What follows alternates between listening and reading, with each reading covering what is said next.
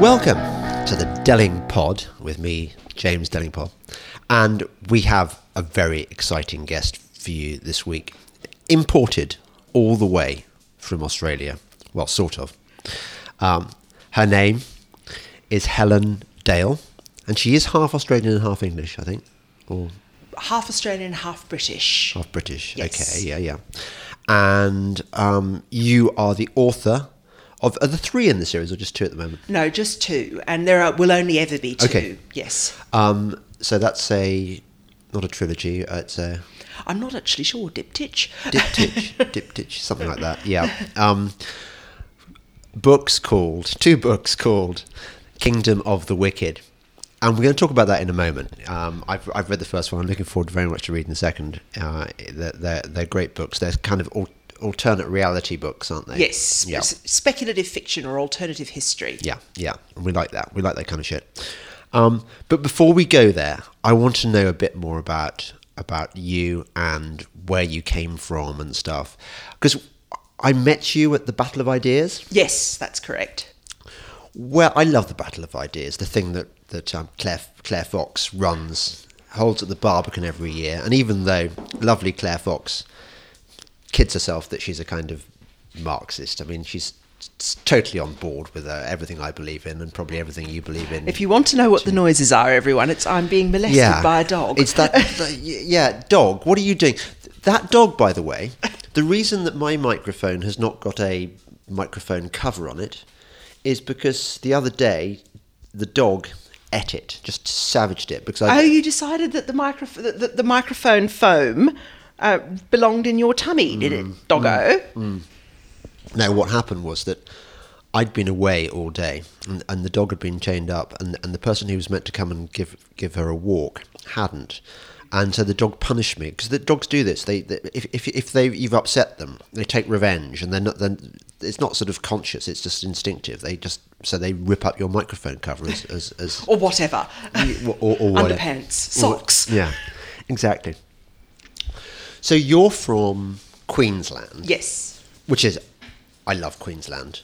I mean, it's it's got crocodiles, killer snakes, butterflies, um, the Barrier Reef. It's got f- fewer, possibly ghastly left liberals than than the other other states. Probably, yes. Even the Labour Party doesn't have left left liberals in Queensland. That's good. And you've got places in the outback, like like Chillagoe, which I which is the outback town that I went to when I was Australian. I'm just really stunned it. to find someone who's been to Chillagoe Caves Mm. because was th- this was a place of my childhood. And I actually haven't visited there since my childhood, but it is something I associate with my Oh, childhood. okay. Well, yeah, I'd say recommend any any special friends visiting Australia do go to Chillagoe. It's an amazing place. Um, and so you grew up. You were telling me in the car on the way over under. He's more or less a kind of the closest Australia's ever had to a fascist dictator, isn't it? Joh Bjelke-Petersen. Yeah, Joh Bjelke-Petersen. Uh, he he was actually uh, born in New Zealand of Danish background, and this became a long running joke in Australia and in Queensland. Uh, but he's he was a peanut farmer from an area uh, around town called Kingaroy, and country area, but fairly dry, not the sort of association that a lot of people have with Queensland, which is sugar cane, lots of rain, pineapples, Cattle and bananas. cane. Yeah, so uh, the, the Cattle and Cane from the Go Betweens, which was certainly a great song of my childhood and was what I was associated with because I spent all my time, nearly all of it anyway, in coastal districts where it was warm and wet and they grew sugar and that kind of thing. Um, and I wouldn't call Joh Bjelke-Petersen a fascist dictator. We've never had that in Australia in any state. But he was very conservative and not in a good way. And the expression that I tend to use to try to get across to British people what he was like as leader, which was for the whole of my childhood basically, um, that I can rem- remember was that he was the closest that the white British Commonwealth has come to true authoritarian government, in that he did things that you associate with, say, Louisiana in the United States, where the, the uh, borders of electoral constituencies were gerrymandered. They used to call it the Bjelkemander. Uh, the police were terribly corrupt, and I, I mean, I actually saw things that are really shock people who come from developed first world countries because I saw people bribing police when I was a child in order to get the police to, say, for example, release a valued Aboriginal farm worker from jail. Uh, who'd been locked up overnight for drunken disorderly or something like that. So it was a very conservative, largely rural and noticeably corrupt place to grow up. It's in a way, it sounds to me like the the le- the left loves to caricature conservatism as this this authoritarian, selfish, corrupt thing. And perhaps Joe Bjelke-Petersen was as close as you can get to the kind of left's fantasy version of. Yes, I mean, the, they used to call Queensland the Deep North in the same way that people in America refer to the Deep South and but there are lots of different varieties of conservatism. And Bjelke-Petersen was a very very particular kind of conservatism. There are plenty of conservative governments in other Australian states and in other countries all around the world that might have been genuinely socially conservative might have been genuinely economically conservative but they were nothing like right. the Bjelke-Petersen government. And the really standout thing with with Joh Bjelke-Petersen was the corruption. Did did this not put you off being a conservative, or were you? I don't know. Were you a lefty when you when you were a child? Or? Not really. No, no. My family was always sort of broadly speaking conservative, as most country Australians are. Um, but they, they they have distinctive conservative traditions that are tied to what what used to be called the Country Party and is now the National Party. But there was also an aspect to conservatism in Queensland where the Country Party, which then became the National Party, wasn't just a political party, it was a social environment. Like there were very strong links, for example, between the local Country Party and your bachelor and spinsters balls. Yeah. Which I don't know whether you have them over here, but no. sort of big country dances, basically. And the, the, for years, simply because of where I grew up and my what sort of background I came from with my family, I got invitations to bachelors and spinsters balls. Yeah. It's have you seen that that that movie Get Out? No, no. You, you, know the one I mean. It's it was it was oh, it was a really good really good thing about a, a, a black guy who goes out with this white girl who's who who comes from that kind of environment that you've described, where where the, the sort of the country club set and and and they they dictate everything. They yes. dictate the mores well, and stuff. The running situation was, and I, I, remember my father saying this, well, you have to be a member of the National Party, or the Country Party as it was when I was little, uh, because otherwise it starts getting difficult to sell your crop. You know, so yeah. it was it was this it was more than a political party. It was kind of a social environment that that sucked country Queenslanders in and made it very difficult for them to leave, yeah. even if they weren't really interested in politics.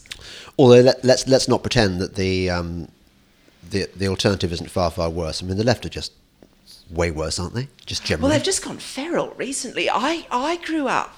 Well, not grew up, but by this stage I was in my in, in my early twenties and late teens, when Australia had a series of extremely competent Labor governments uh, particularly when Bob Hawke and Paul Keating were in charge. And I just don't recall anybody.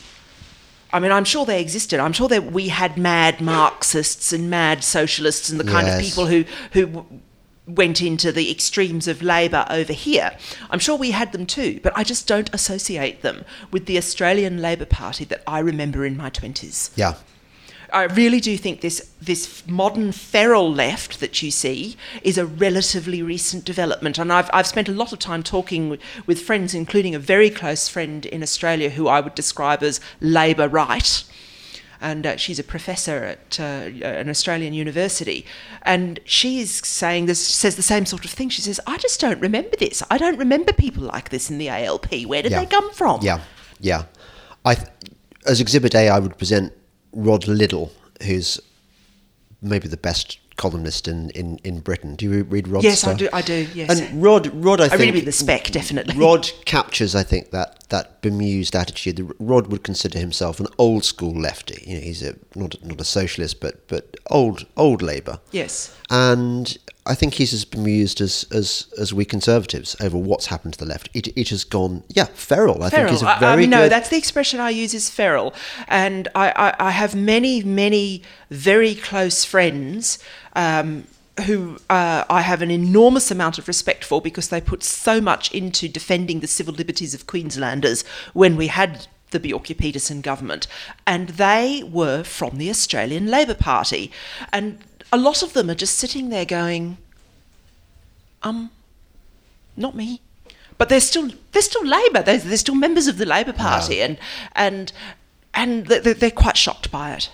Yeah. Well, do you not think that people like that have a duty to a moral duty to quit quit the this this this idea of voting for a and this and this this by the way is a problem facing conservatives at the moment. If if the Conservative Party ceases to represent conservative values, then you shouldn't keep on voting for it. And in the same way, I, I I'm shocked that these people in the north of England, particularly, for example, who who will always vote for who would vote for a monkey if it was wearing a, wearing a red rosette. Yes. They vote But- for the rosette, not the But person. but hang on, their their party in the north is being taken over by MPs who sell them out to Islam or MPs who who, who are denying them Brexit. And you're thinking, well, well, how how much bad stuff does the Labour Party have to do before you start taking away your vote and voting for what you believe rather than what the party represents? Well, yeah, this is, I mean, this is sort of. Brexit has produced this extraordinary social division in the United Kingdom where you've got this situation where an issue divides both the major parties roughly 60 40. It, it seems between 60 and 70% of Conservatives are pro leave, but there's a very significant rump of Conservative Remainers. Yeah. On the other hand, you've got in Labor, roughly 60 to 70% are pro Remain, but there's a very significant 30 to 40% that are pro Leave. So you've got this huge division down both the parties. And so the party system is ceasing to work. And I, I tend to take very seriously the arguments made by Dr. Stephen Davies at the um, Institute for Economic Affairs, and I, I've quoted him extensively in my coverage of Brexit for The Australian, which is the Australia's main national daily.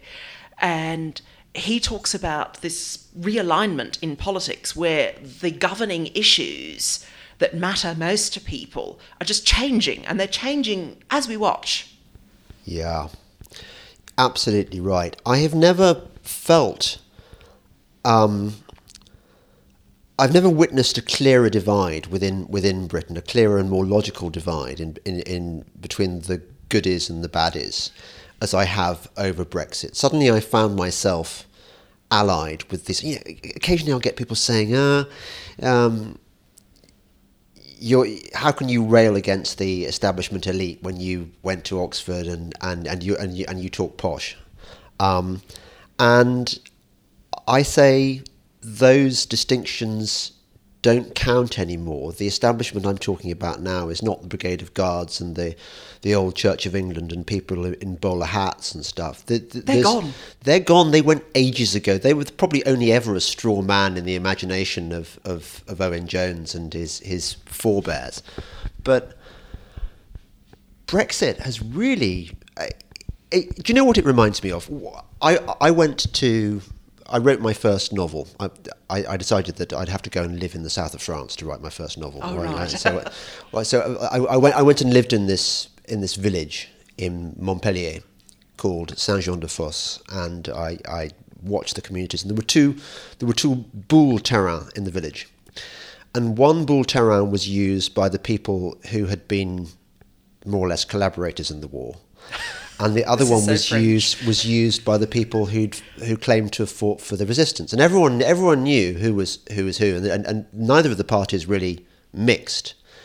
And I'm seeing that divide now. I've lost I've lost friends over Brexit, but more than that, I've watched my gen an element within my generation just flip flip completely, just just lose it people actually losing their marbles. I'm not going to name my name No, my no. ex friends because that would get me even deeper in trouble. But I, I, I see them. Yeah, I see them not just not just losing it over Brexit. I also see them see them embracing causes, the kind of SJW causes, oddly enough, in order to distance themselves still further from what they perceive as the racism and Little Englander mentality of of us Brexiteers. I have tried. I have seen this as well, um, and I, I've written a bit about this in in uh, Kiet and for the Australian also. Is that how you pronounce it? Kiet, Yeah, well, it's a French word, so Kiet. Um, and not Quillette. But uh, but huge numbers of people, including people who work for it, say Quillette. But it is a French word. By the way, so can I just say I love Quillette, Quiet so much. I It's think a it's very it's one of the best. It restores my faith in the fourth estate that there is still room in the world for that kind of Claire. Lehmann is. I, I have known her for many years because she's Australian. Yeah. Um, she's di- when I used to live in Sydney. She's dined in my house, and uh, yeah, she knows. I knew her very well. She knew the politician I used to work for, you know, the senator in Australia, and I would describe her as probably the most gifted commissioning editor I've ever worked with. And I've worked with a lot of good commissioning editors who have real talent, who are very good at finding good writers, and who are very good at bringing the best out of you. I mean, there are some, I mean, I. I because I'm a freelancer, I've written for lots of different outlets. From the Spectator, I've started. I, I, I start. I've this month I start a column for Standpoint, also the Australian, and uh, and uh, at, uh, for Quadrant, and but also even going in the op- opposite direction politically. I've written for the Guardian and so on and so forth. And the I was actually working in in the Parliament at the time. I was working for for politicians for Senator David Leyonhjelm, and when uh, Kiet first emerged as a sort of force.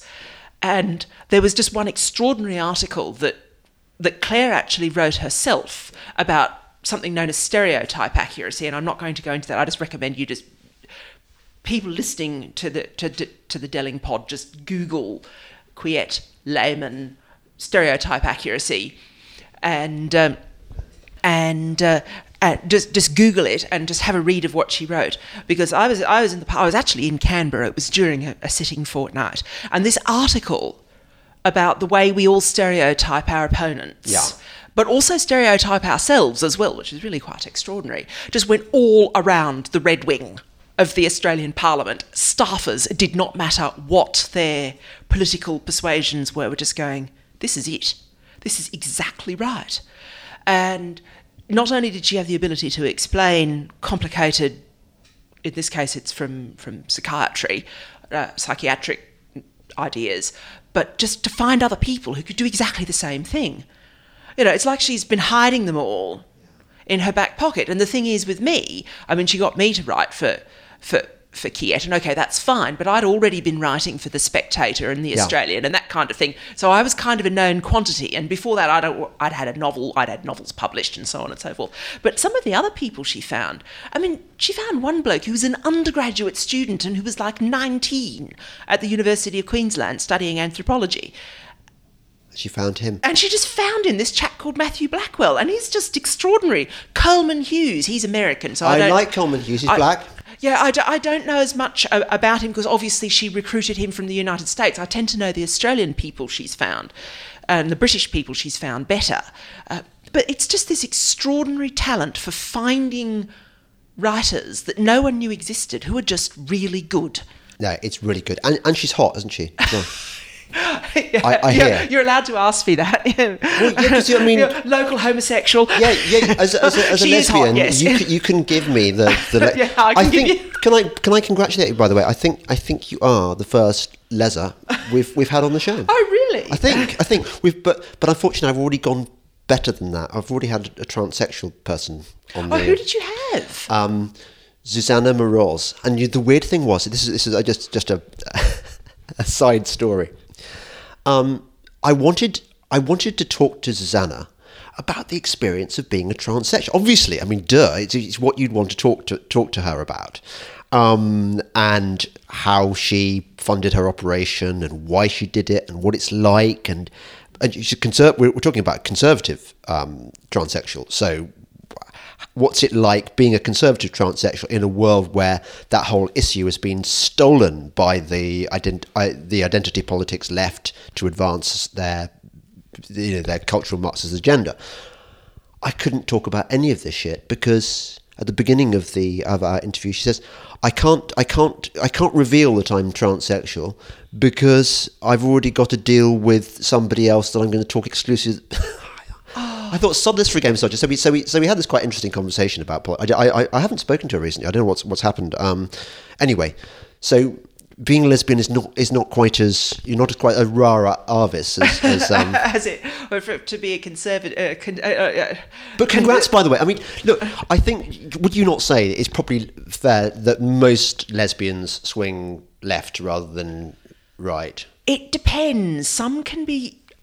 There is this. There is a stereotype that both lesbians and gay men are all on the left, and it's No, in, it's I've got in- so many so many right wing gay friends, uh, it's male inf- males. it- just it's infuriating. It really, really annoys a, a lot of us. And I mean, and the one who is my favourite writer about this issue about being a really, really kind of very, very Tory gay man, but who is also extremely good at explaining gay issues Yeah. is Graeme Archer, who Yeah. writes for UnHerd. I think he's terrific. Um, I just think he's a terrific writer, and he also has the best beard in British journalism. he's just got this wonderful beard. But he, do- he does write beautifully, although I have to say I find him a little squishy. Uh, he's not as hardcore as uh, I, uh, I. I think of all my gay friends, you know, Douglas Murray, for example. They are.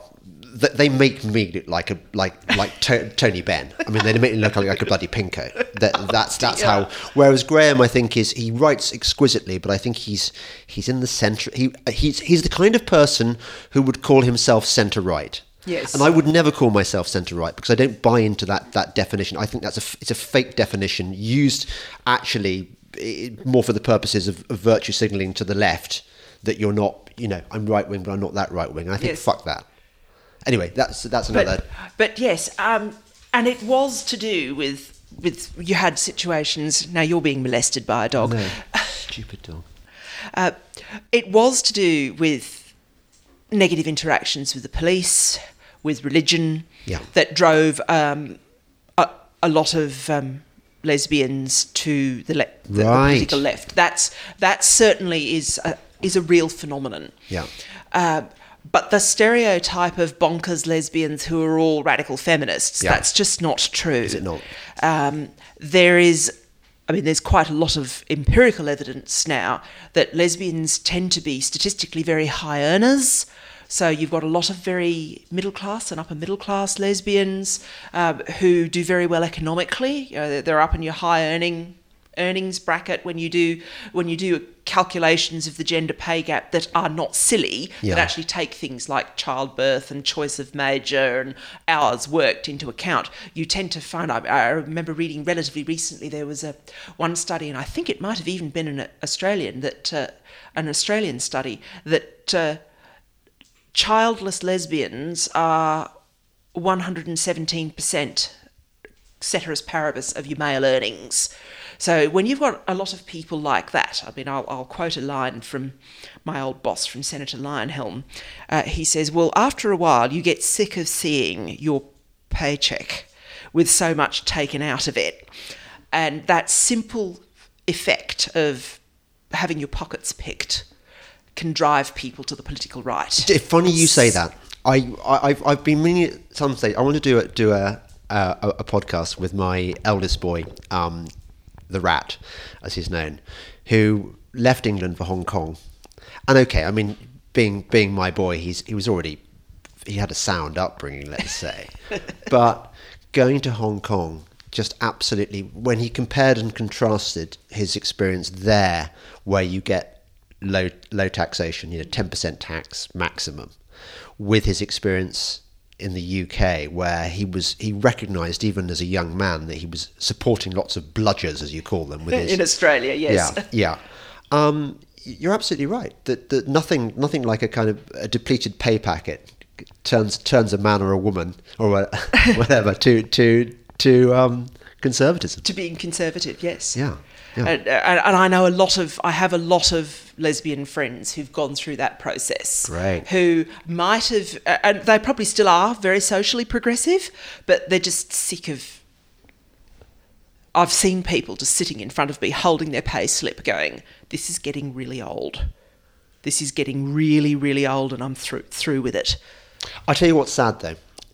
Back in the day, I could probably have said, look, some of my best friends are gay, and I could have pointed to my friendship with Helen Dale, and this would have this would have shown to the enemy that I was actually really okay. Nowadays, it's not enough. The, the, the, the, left has has readjusted itself so that it's gone so insane that you've really got to be embrace all identity politics nonsense. I actually think that's a terrible loss to not be able to say I have gay friends or black friends or Jewish friends Yeah. or whatever the minority is under discussion because the way human beings come to see other human beings as human beings and not as a stereotype is by treating with them as individuals I and as friends. totally- totally agree. And if if you can't do that, then it is actually so much easier to be to be turned towards being prejudiced. That's I mean prejudice comes from not treating individuals as individuals but only seeing them as members of the of the of the relevant group. And it is the most awful thing ever. And it and the, you were mentioning in the car when we ca- came over from the station that there are certain things that drive you to despair. Well that is one of mine. I mean i really do buy the idea of the consolations of friendship and being able to put politics aside and to be able to treat with people regardless of their backgrounds and what they believe and so on and so forth. And it breaks my heart when I see friendships bust up over politics or over something like Brexit. I just I just look at that and I think, no, that's really sad. Also, I as soon as I as soon as I, I, I knew you were a lesbian, I was quite interested in finding out more about it and about your experiences. In the same way with with black people, I, I don't want to just pretend that they're they're not. You know, in the early stages of the friendship, I don't just want to pretend that, that, that they're the same colour as me and they've had the same experience. I, I want to find out about what it is that makes them tick in their experiences. Nowadays, these kind of questions and discussions are called microaggressions. Yes. But it seems to me that in order to, to to form a bond with somebody, you've got to talk about the things that make them them and make you you, and find the points of uh, that you have in common, but also the, the, understand the points of difference. Well, it becomes difficult. The one that's something that stands out to me because it's a very Queensland experience is part of the corruption of the Queensland police was a tendency, particularly in rural areas, towards racism. Yeah, yeah. And often the only way to sort of get a handle on what that was like, apart from some of the things that, you know, like bribing the police to get an Aboriginal employee out of the lockup, uh, often that involves hearing an Aboriginal person talk about driving while black. Now, obviously, that's not a thing anymore, that's gone, but it was a real thing. You know, particularly if the Aboriginal person was middle class and had a good job, they were a farm manager or something. You know, plenty of these in North, in North Queensland when I was a kid, um, and they had a nice car. I mean, I I have he's dead now, but at the time I had an Ab- Aboriginal friend who, among other, he worked sometimes for my father and some other people um, in in the local area. He was a farm manager. He was very good. Um, he had a BMW. And every single time he drove it from Cairns to Townsville, he would be booked Oh my goodness. every single Yeah. time. And until you heard that story from his mouth, Yeah. it was unless you have a good and sympathetic imagination, it's actually quite understand difficult to understand what it means when someone says, "Oh yes, I got booked for driving while black," and you everyone has a giggle and moves on. They don't realise it's a real thing. Of oh no, how dare that Aborigine be driving a nice car between Cairns Yeah. and Townsville? Hmm. You know, this kind of thing. we should talk about your books because th- th- their genesis was quite interesting in that you were you were studying at Oxford. Yes, You yes. got a, a, a some some kind of scholarship. Yes, I got. A, I was a. I was a. I was a, on a scholarship at the University of Oxford, and I completed a law degree at Oxford known as the BCL, Bachelor of Civil Law, which isn't really a bachelor's degree, it's a master's degree, but it's taught in exactly the same way as undergraduate law degrees at Oxford, in that you have the tutorial system and you live in your college. And So you live like an undergraduate. yeah, so it's like an undergraduate, but it's taught at a higher level. So none of my tutors, for example, when I did the, the BCL, were other graduate students. My tutors were people like John Finnis, Professor John Finnis, or Professor John Gardner, or Professor Roger Scruton. You know, these were people You were who- taught by Roger Scruton. I was indeed. Oh my goodness. That's why I was tweeting your your podcast with him everywhere because I was trying to get across to people this man has this extraordinary voice. He's another Geoffrey Cox. He's got this rich, rum-soaked fruitcake of a voice, and people would just sit there and listen to Roger Scruton, and I, I, he could have been. He could have recited a bloody ball bearings manifest, and you'd sit there and listen to him because he's got this glorious speaking voice. Yeah, he's he's he is um he is our god. I I, I in fact almost the, of all the, the fine moments in my podcast to date, I think the best. I don't I don't think he. I'm not sure whether he said this on on tape or not, but at the end he sort of he sort of intimated that that that this had been a good and worthwhile discussion, and sort of intimated that I was intellectually acceptable, and I thought. Oh my God! That's like surviving a tutorial with Roger with, Scruton. with, with Roger Scruton. Yeah, you've, you've you've you've got off, and and yeah. So you, So that's the difference with the, the BCL, and uh, it, so it's taught by the sort of leading figures in, in the field rather than by other graduate students because it is at a, despite the name, it's at the so master's the, level. this was this was when? Um, I went up in 2007.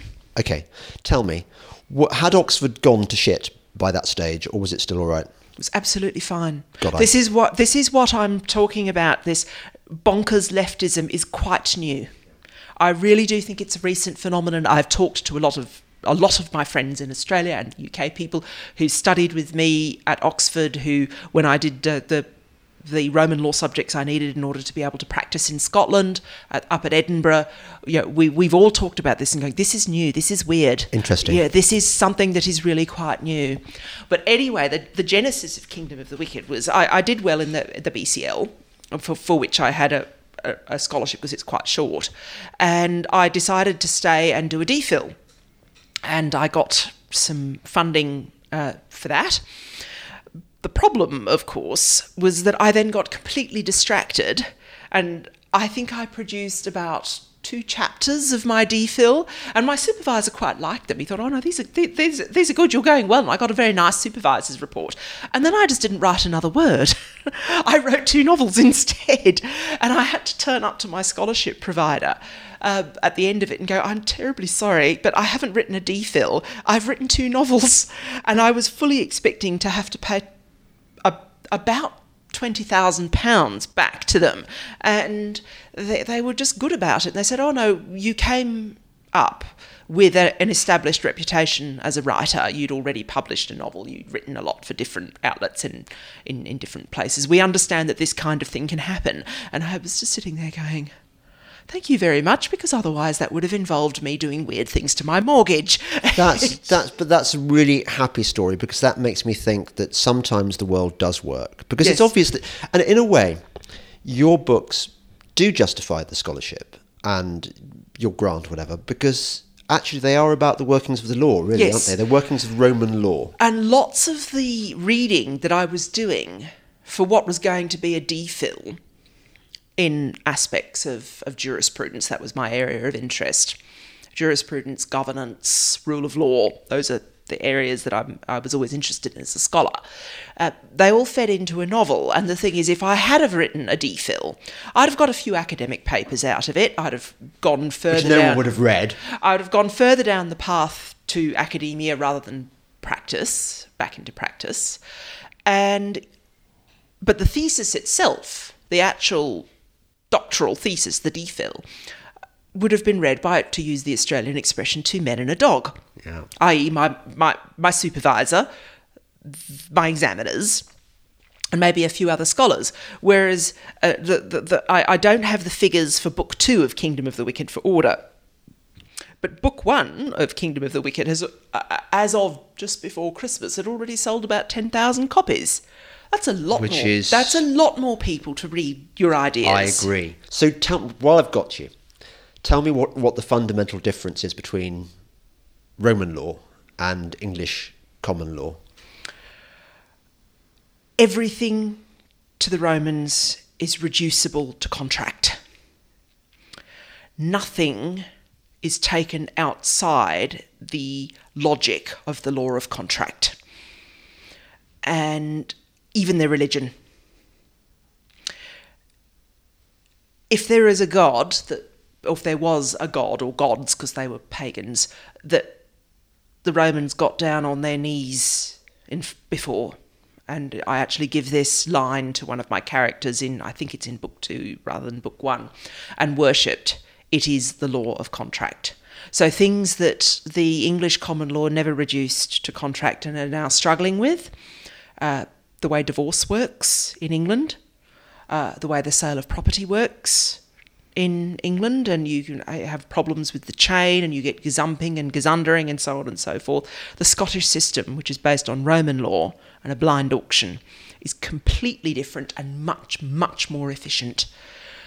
But it's also got a degree of ruthlessness to it that you don't associate with um, a lot of European countries because, for example, the European countries, a lot of them call on the code Napoleonic Code. Roman law was actually quite like the common law in that it was uncodified and it developed progressively over time and so on and so forth. If you want to see large areas of law that look really quite close to what the pagan Romans had, then you need to look at something like Scottish property law or Scottish family law um, you wouldn't look, although there are some areas where it is quite close to the, the pagan system, you wouldn't necessarily look at the law in France and Spain because it is, whilst it's Roman, it's also Napoleonic. And if I have a little argument with my fellow Brexiteers over, over the law, is that some people, like the likes of Daniel Hannan, they only see the Napoleonic form of Roman law. They don't see that the Roman law that, for example, fed into the ideas of Adam Smith, which is the Roman law that was used in Scotland, and how that too was, could also be a great engine for liberty. Right. So there is, uh, and and there is quite a widespread view uh, amongst a lot of Brexiteers, and I tend to have to sit there and be the, the, the, person who explains Roman law 101 and go, no, no, no, no, no. You think you're you're making the mistake of thinking that all Roman law is what they have in France, and yes, it. Yes, France does indeed have Roman law, but it has codified Roman law with the Code Napoleon. And that's not the way the Romans did it. And you need to be aware that the the traditions that fed into that codification were not necessarily the same as the traditions that fed into the development. That's interesting. Scots you, have law. you've sort of answered, well, semi-answered my my next question, which is we we spend a lot of time congratulating ourselves on on the, the, the living system that is English common law, the case law, and it evolves over time, and it, so in that way it satisfies the needs of a changing culture. So it's it's sort of by law by con- common consent, isn't it? yes. And we think that's good. And, and a lot of countries in the world seem to like it too because they're happy to do business here and they look up to our legal system. But are you saying that actually Romans are better? No, no. Um, I've always been because I'm trained in both and I've practiced in both systems. Uh, it's very much horses for courses. Uh, there are certain things that the English common law does that are just extraordinary, and the one that I would like to nominate as the greatest achievement of the English common law is the Limited Liability Corporation, which was a creation of the English equity draftsman. Marvelous thing because it allows it democratizes capitalism because it allows ordinary people who don't have very much money to bear relatively small amounts of risk in order to enter into markets in the form of buying shares. All of the legal structures that existed before then, both Roman and English, exposed people to enormous amounts of risk in order for them to participate in capitalism. Now, that doesn't necessarily mean those structures are bad. The Roman Mutual is a very good system. The John Lewis Partnership is a, is a good example of that. It produces attractive relationships between the individuals who form that partnership. That's one of the, the characteristics of a mutual structure. But partnerships, as originally conceived of, if you were a partner, you put yourself at enormous risk. An equity partner did. You've, I'm sure you've all, every one of us who's had friends who who go into a law firm that isn't an LLP is still a traditional partnership on the partnership model. They have to put money in, and that can, and if the if the firm goes under, they lose it all. Yes, it's like I mean- like Lloyd's names. It's like it's the same principle as Lloyd's Lloyd's names exactly. Yeah. You know, so that is to me the great achievement of the of the English common law is the limited liability corporation. Wh- it made modern capitalism possible. And when did that come in? Uh, it well, it, the, the original joint stock companies go ultimately back to sort of the 17th and 18th century, but in its modern form, in Salomon's case, it's 19th century. Right. Okay. Well, that's I never I never thought the conversation would would would head in that particular direction, but that that's interesting. So you wrote this th- these books and you created this alternate reality in which industrial civilization had had, had come to Roman the Roman Empire. So when it when are your books actually set? I mean, if if, if you had a date. Well, this is where this is where they're slightly unusual in terms of uh, speculative fiction or um, alternative history, and this shows my my history uh, as a literary novelist rather than a writer of science Right. fiction. Yes. My uh, by by way of background, my first novel called The Hand That Signed the Paper uh, was straight literary fiction.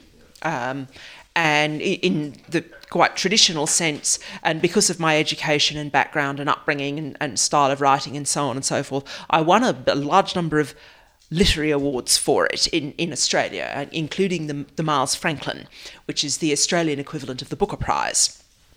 So, you, literary fiction. These are Yeah. prizes like that go to literary fiction. Yeah, When I came to write Kingdom of the Wicked, I knew I was changing genres, and I've actually had a couple of reviews be- because being a Miles Franklin winner, you get reviewed in all the papers yes. in Australia. such expectations. yes, I imagine. Yeah. uh, and I have had a couple of reviews spank me for changing genres. You know, basically, you're going down market and doing science fiction, yeah. and that's what they do. They call it science fiction, which is, it isn't really.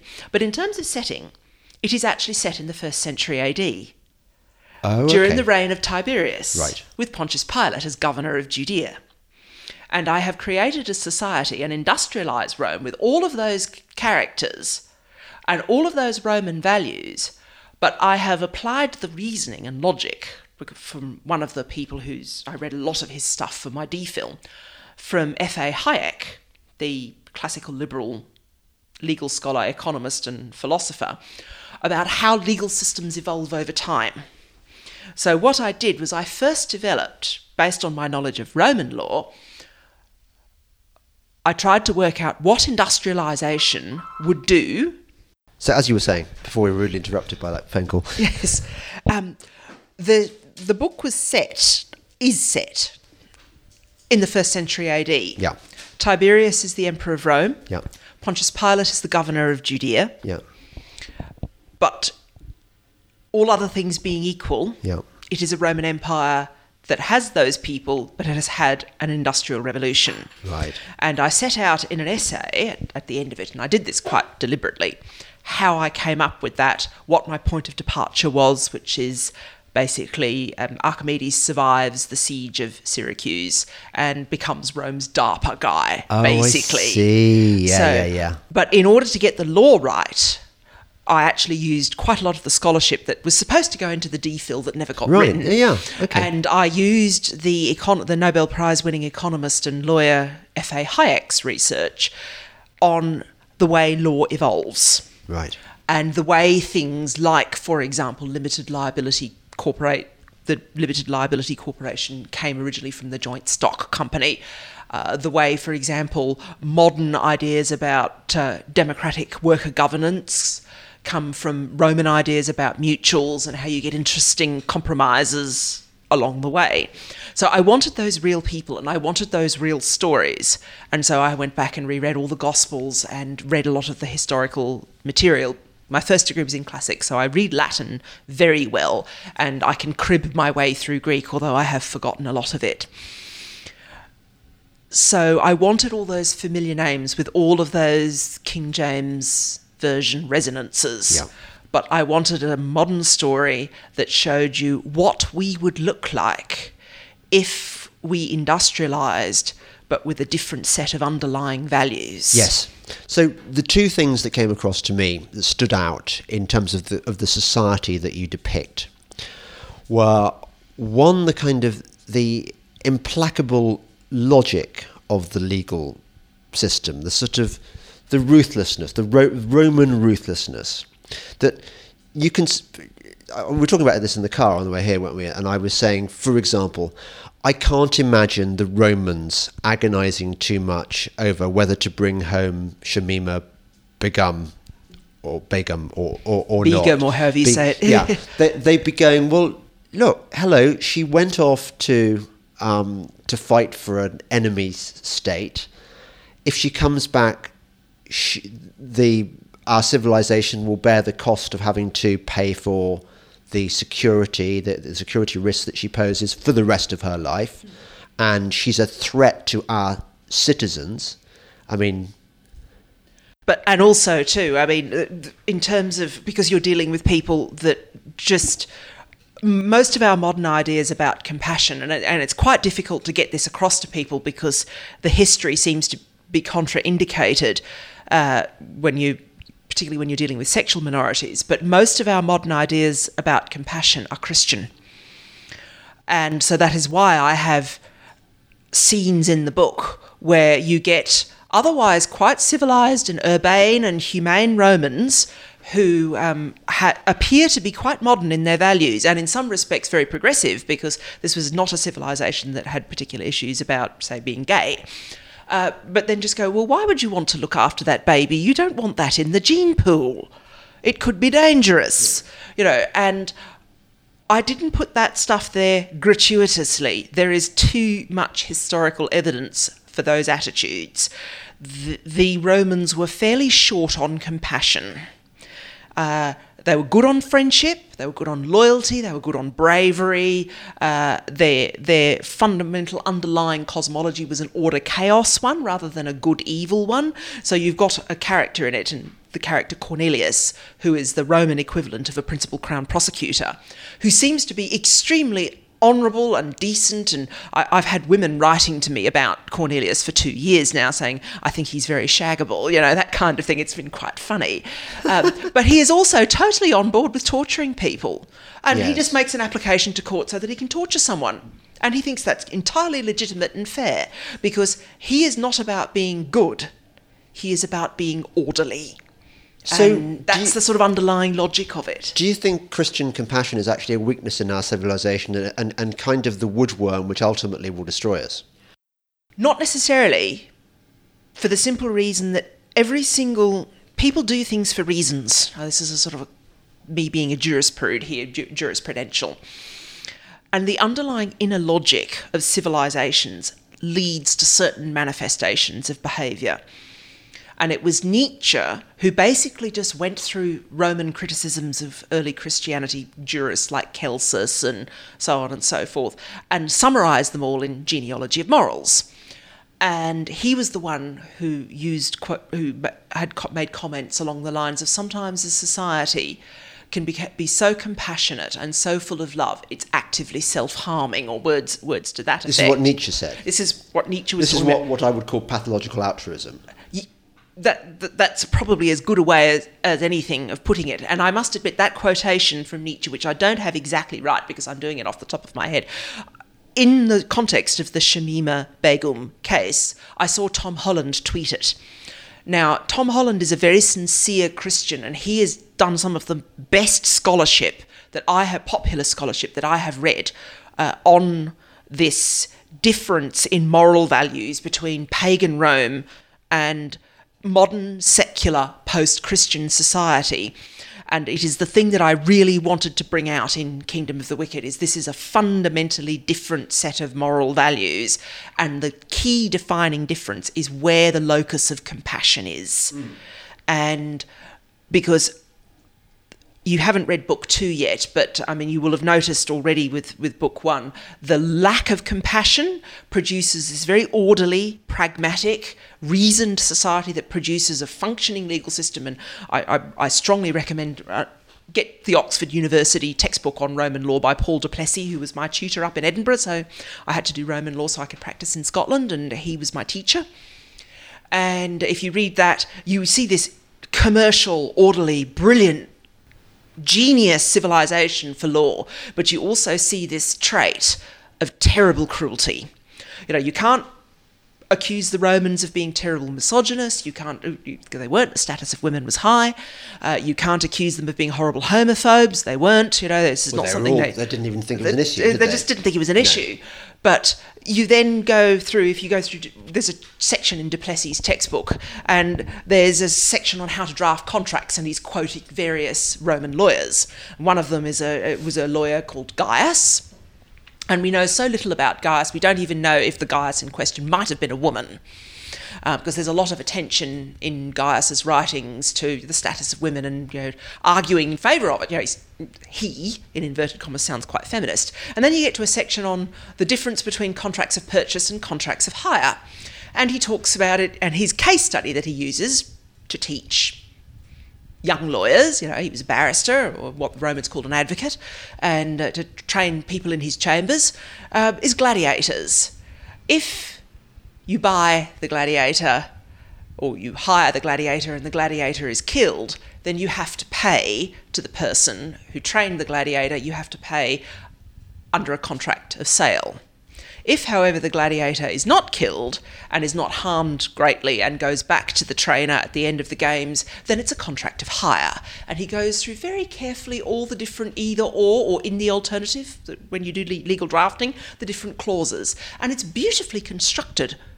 A modern law student can read Gaius's section on that and understand it and learn something productive about the difference between a contract of hire and a contract of sale. You know, where there's a condition, a change in condition during the course of the of, of the hire, and you read it, and it's just also a monument to cruelty. So you have this extraordinary civilization that just basically doesn't do compassion at Yeah. all. And without me going into, uh, I would like people who listen to Delingpod to, to read my novels. Yeah. But if you find the society in Kingdom of the Wicked interesting because of the way Romans think, Yeah. which I've put a lot of effort into researching and, and getting accurate in my in my characters. Um, if you want to read more scholarship on it, then you could do worse than start with some of what Tom Holland has written because it's very good. Oh, we love Tom Holland. He's been he's he's been on the podcast, and we must must have him back. So, um, the other thing that really struck me about your Roman society, and I'm sure it's accurate, they're shagging an awful lot, and they're Yeah. much more liberated about sex than we are. Yes, because they were, uh, uh, broadly speaking, you get cultures. I mean, every society does weird patholo- pathologizes sex in some way, shape, or form. Um, the idea that there was some sort of mythical golden age where everybody, to use the Australianism, banged like a dunny door in a gale and no one cared, um, is, is nonsense. That's not true. But you get, broadly speaking, a division into sex positive and sex negative, and the Romans were definitely in the sex positive category. They thought it was a good, healthy, normal expression of of life and you know, an affirmation of life, and it was also a fairly important part of their religion as well, which is why in places I actually had to tone it down because you really do find dinner sets that are the, where the plates are, and cups and salt and pepper shakers and so on and so forth are all based on different bits of the male and female anatomy. You really did get pretty little wind chimes out, outside people's that show naked women um, riding on flying penises. You know, the, these things were real. You, you got mosaics and beautiful artwork in people's houses in entirely respectable sort of upper middle class and upper class homes where you'd have on one wall absolutely gorgeous garden scenes, you know, or somebody's folly or, or one of those lovely manicured gardens that's done like a maze that were then made popular again in the Renaissance. And then on the opposite wall, you would just have every position known to man or woman, and, and and then you get on the third wall in the same room, often in a dining room, you'd have gladiators chopping each other up. So This is the thing. So I'm say say I'm an upper middle class Roman. Um, do I? I'm married. Do I get to shag whoever I want, or do I? There's a if you're a man, Yeah. you've got more freedom than your wife. Right. Um, Sounds that sounds legit. Yeah. okay, so you're expected. Uh, you are, however, expected to be good at it.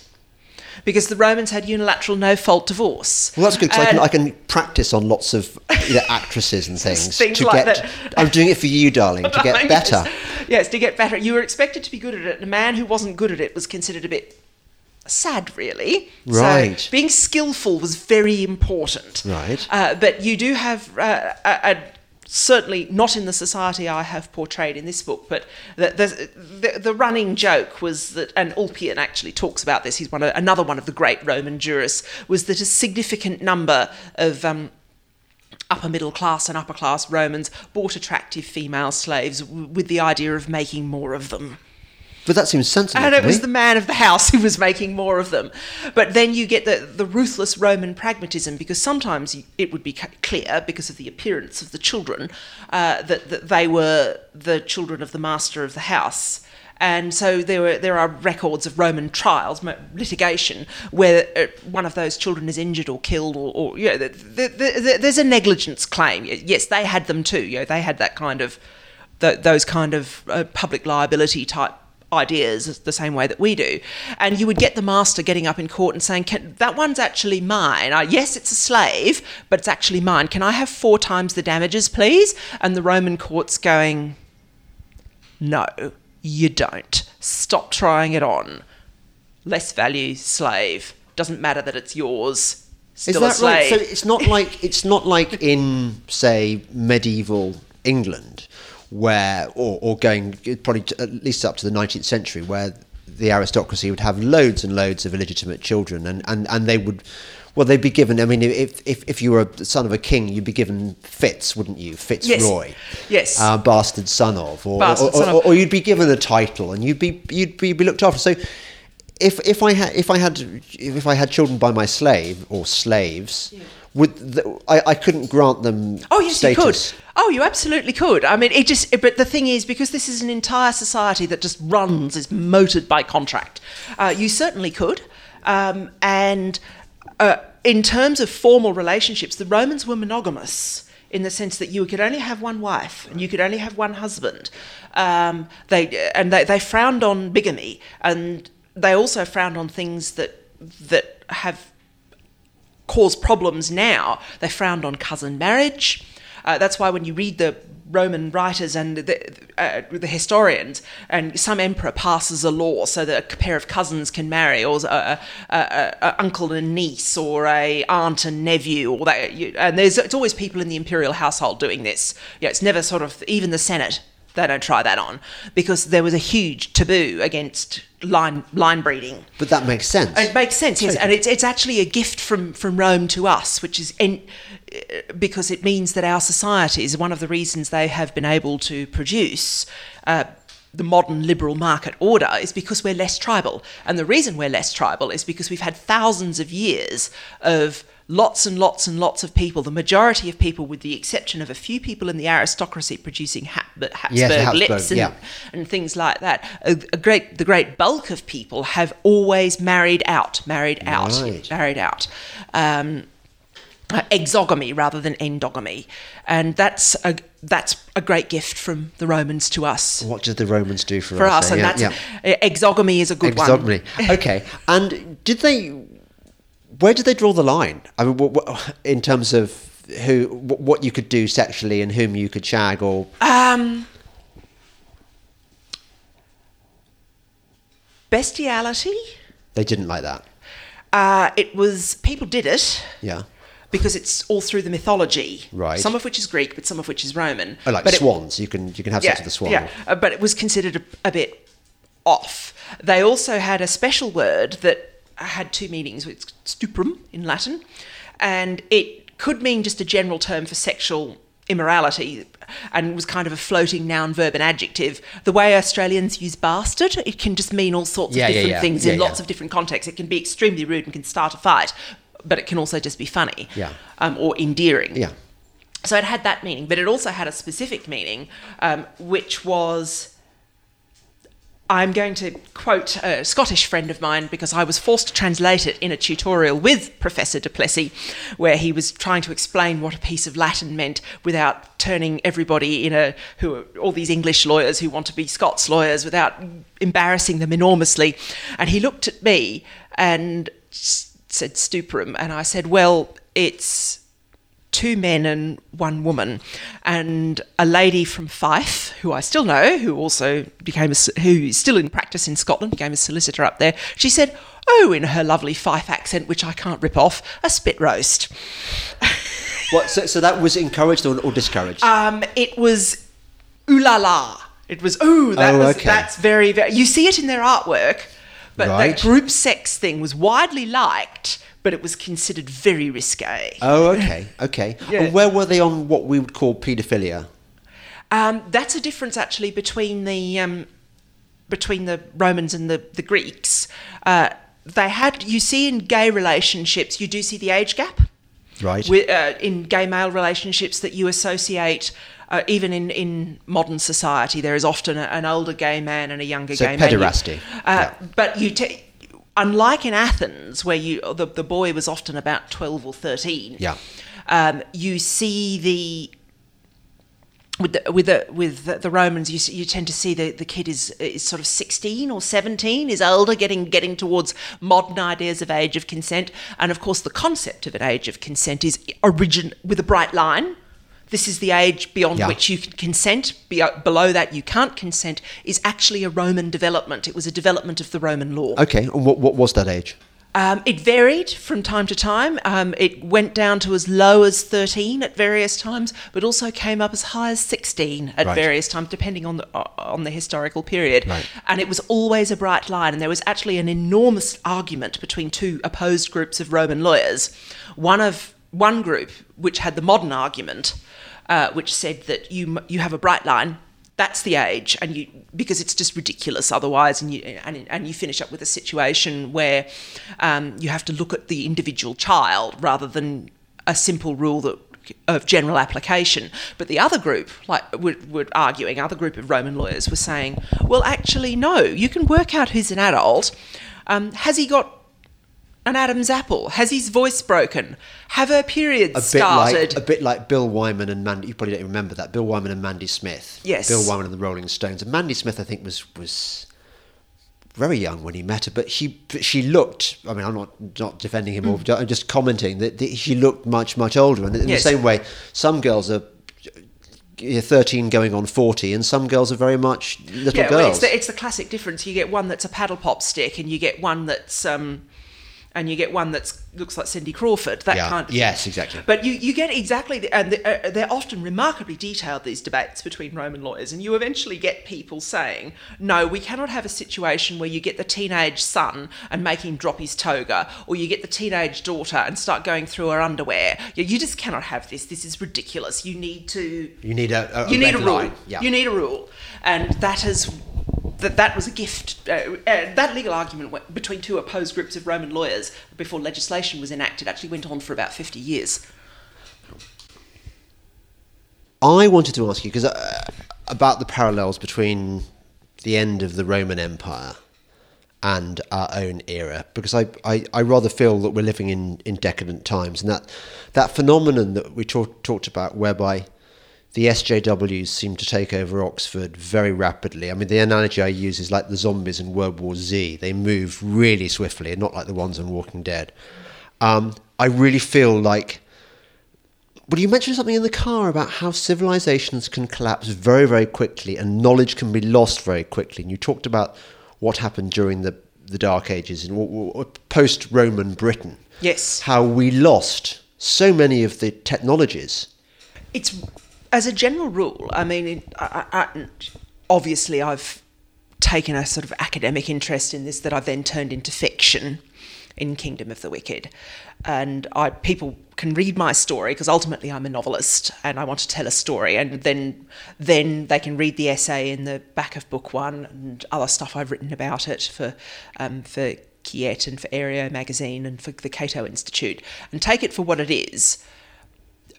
But the broad rule is that as a general principle, things don't change very much, not in an observable way. And for a very contemporary case, um, the arguments being made about no deal Brexit are just insanely silly. Now, that does not mean no deal Brexit is going to be a bed of roses if it, if it happens.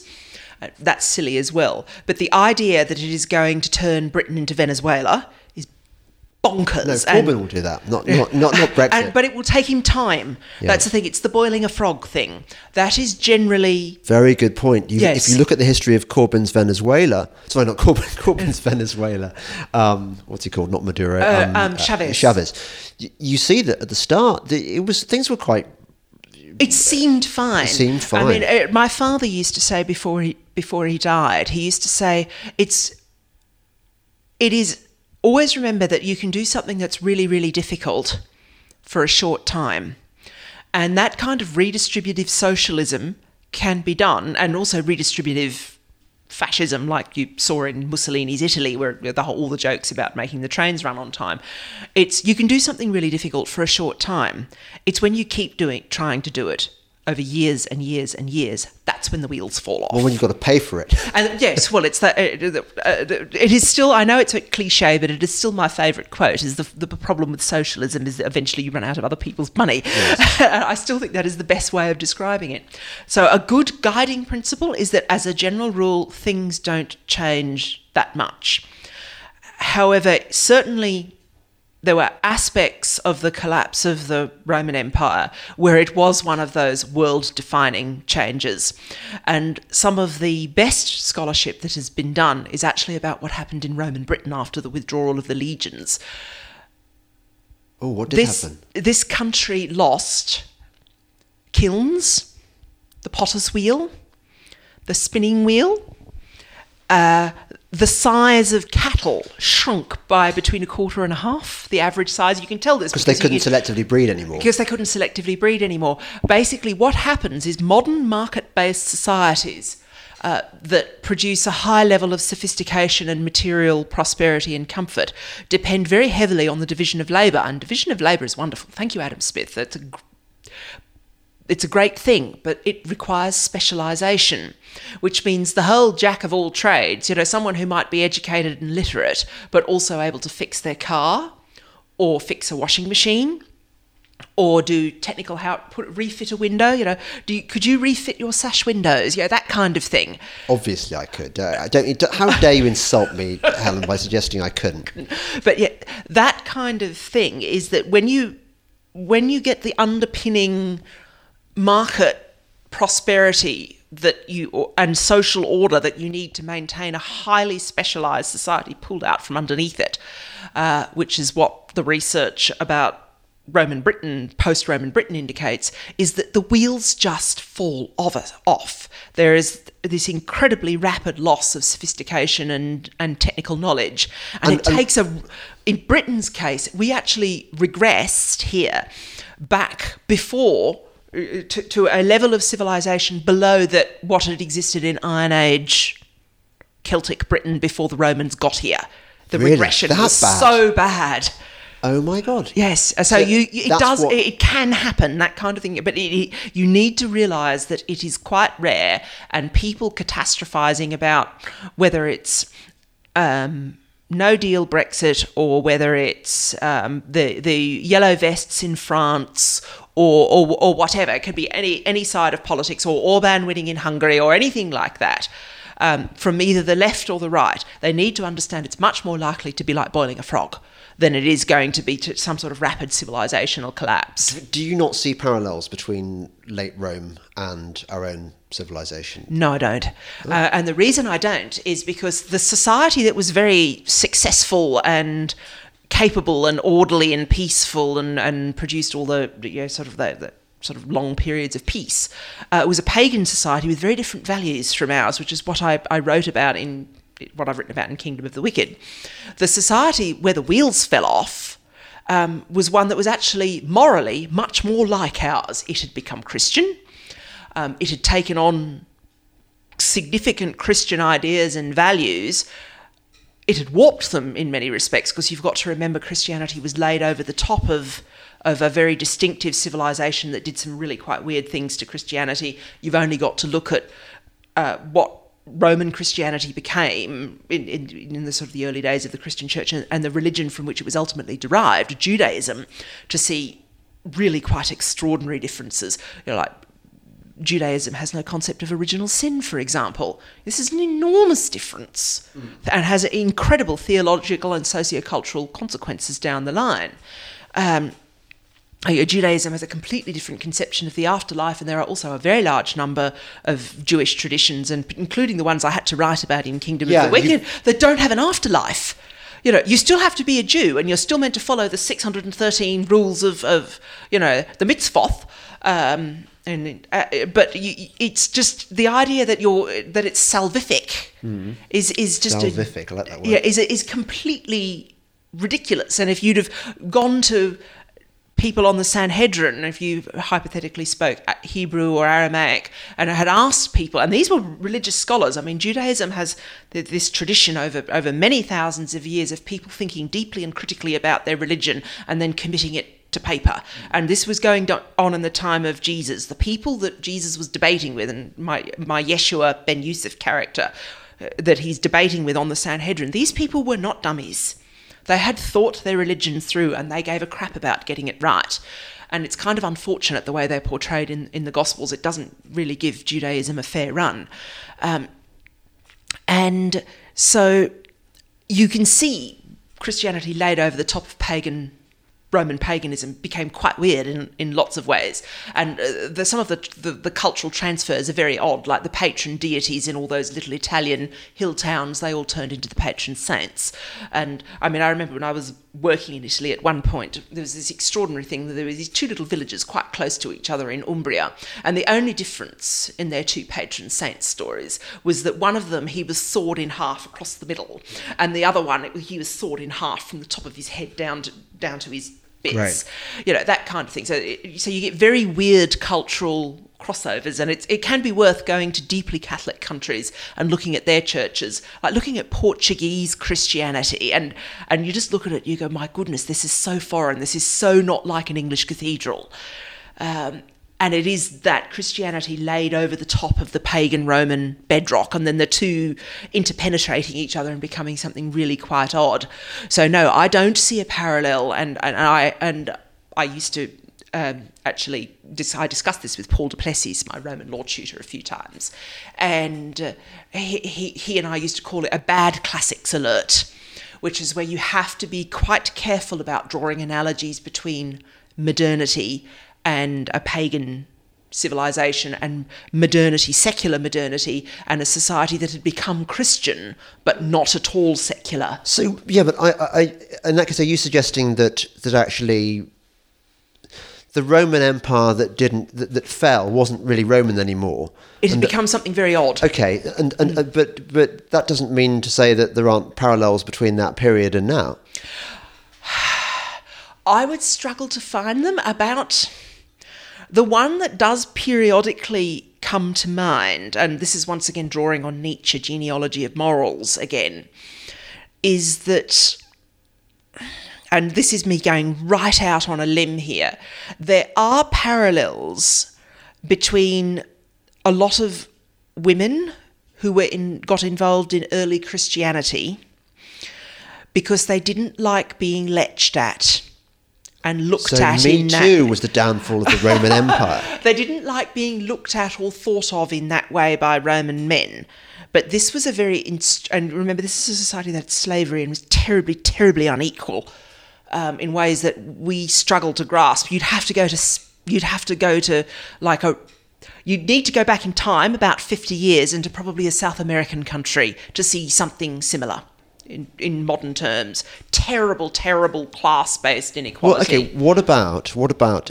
am I not right in thinking that the welfare burden was one of the things that destroyed the Roman Empire? That that previously they, they, they would have had a much more lax sense of obligation towards the Well, no, the pagan Romans had very intense obligation ideas, but they were not. It was not something that was considered appropriate for the state to do, uh, and you'll see this. Well, that's good. When, yeah, when you read book two. Whereas later o- later on, though, yes, in the in the in the dog days of the empire, surely th- there was that kind of uh, possibly as a result of Christianity. yes, yes, and look, pagans wrote about this. You're always giving away other people's money. So- I so- mean, so you actually you do get arguments like that. So. Christianity killed the Roman Empire. Well, that was Gib- that was one of Gibbon's arguments, and that's not something that I tend to buy because I just see these kind of things as big cultural movements that take time over. And, and you've talked to Tom Holland; he will say And they're going to happen anyway. I no, I'm not a Marxist. That's one of the reasons why I write speculative So you fiction. don't, you don't a- think empires do naturally rise and fall? Because I do. but I do think empires naturally rise and fall. But you've got to be very careful when you look at large, complex, urbanized facts that existed for hundreds or even thousands of years, and then the wheels fall off. The danger is because that's what happened. That that's what was always going to happen, and you've got to be really, really careful with that kind of thinking because that's the kind of materialist view of history that that a lot of Marxists have, and it's why you the the people who are very critical of scholarly speculative fiction or alternative history as opposed I mean I've written novels. Yeah. I've done the best I can, but they're novels. I'm a novelist. I want people to read my stories Yeah. and to see whether they can relate to my characters and that kind of thing. But you get a historian like um, Niall Ferguson, who has actually done scholarly work in this area, and when he first started doing it, the people he was arguing with were Marxists, because Marxists have this conception of history that you're always going to go where you went right. every it- that it, the material the facts of history determines you've got the it couldn't have happened in any other way Right. now they're wrong Yeah. we know that now but they weren't unfortunately proven wrong by people like Noel Ferguson they were proven wrong by physicists who came up with the alternative timelines and so we now know that they were wrong but initially those scholarly arguments amongst historians were all between historians in a liberal or whig or conservative tradition and historians operating out of a marxist tradition Do you know what's really sad? What's really sad is that we could go on doing this podcast for hours, but I've got to eat that, that curry that Yes. we've got in the lunch. Otherwise, I'm going to flip. And, and actually, we, what, what this means is we can do another podcast another day. Yes. I mean, you know, not, not next week, but, but you can come back because you're great. And once you've read book two Exactly. So we can talk about Kingdom of the Wicked even more, and uh, yeah, we, we can talk about learned things. So thank you very much to my podcast guest Helen Dale, thank you very much author of Kingdom of the Wicked. Thank you And, very um, much. Yeah. Bye bye.